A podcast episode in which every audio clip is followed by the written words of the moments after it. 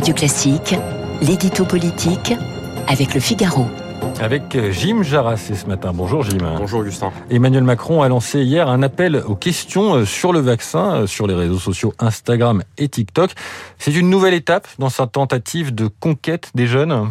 Oui, le chef de l'État a depuis toujours inclus les réseaux sociaux dans sa stratégie de communication. Pendant la campagne de 2017, il multipliait déjà les Facebook Live. On se souvient notamment de sa visite mouvementée hein, sur le site de l'usine Whirlpool à Amiens, qui avait été retransmise en intégralité sur le réseau. C'était une séquence qui avait vraiment marqué hein, la campagne euh, présidentielle. Désormais, c'est plutôt sur Instagram et TikTok, hein, les réseaux stars des jeunes, qu'Emmanuel Macron a jeté son dévolu.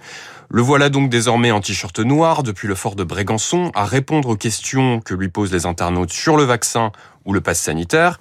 Il y a dix jours, il a déjà consacré l'une de ses publications au méga One Piece, très en vogue chez les 18-25 ans. Mais l'exemple le plus marquant est évidemment le fameux concours d'anecdotes avec les youtubeurs McFly et Carlito. 10 millions de vues en 24 heures quand même.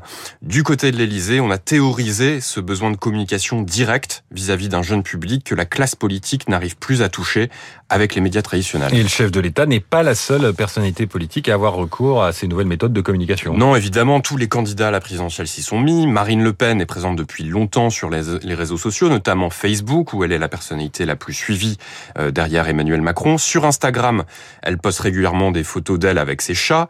Euh, Xavier Bertrand a lui aussi trouvé sa ligne éditoriale sur ce réseau. Presque tous les jours, il poste une petite vidéo de lui filmée par ses soins, où il relate de façon assez personnelle un déplacement de campagne.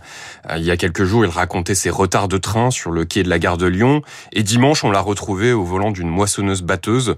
Mais c'est Jean-Luc Mélenchon hein, qui est probablement le plus geek d'entre tous. Il fut l'un des premiers politiques à utiliser le Minitel avec le 3615 Tonton pour favoriser la, candidature de François Mitterrand en 1988.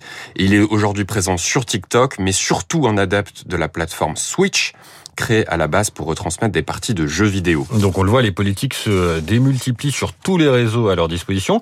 Mais est-ce que les likes se transforment en bulletins de vote? Est-ce que c'est vraiment efficace?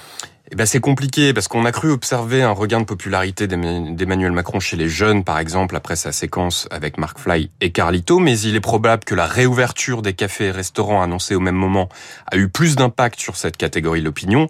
Et ça résume bien toutes les limites de cette communication numérique parfois un peu artificielle. Plutôt que l'on s'adresse à eux avec des photos de chats ou des blagues un peu forcées, toutes les études montrent que les jeunes attendent avant tout des politiques publiques adaptées pour répondre à leurs problèmes de logement, d'accès à l'emploi, de pouvoir d'achat. Et si la communication numérique des politiques existe depuis déjà près de 20 ans, elle n'a pas empêché le fossé entre les jeunes et la classe politique de se creuser au fil des années. Lors des, dernières régionales, 87% des 18-24 ans ne, ne se sont pas déplacés aux urnes et les multiples Snapchat et TikTok des candidats n'ont rien pu y faire. Merci Jim. Jim Jarassé du Figaro qu'on retrouve demain matin à ce micro, 8h15 sur Radio Classique. Tout de suite.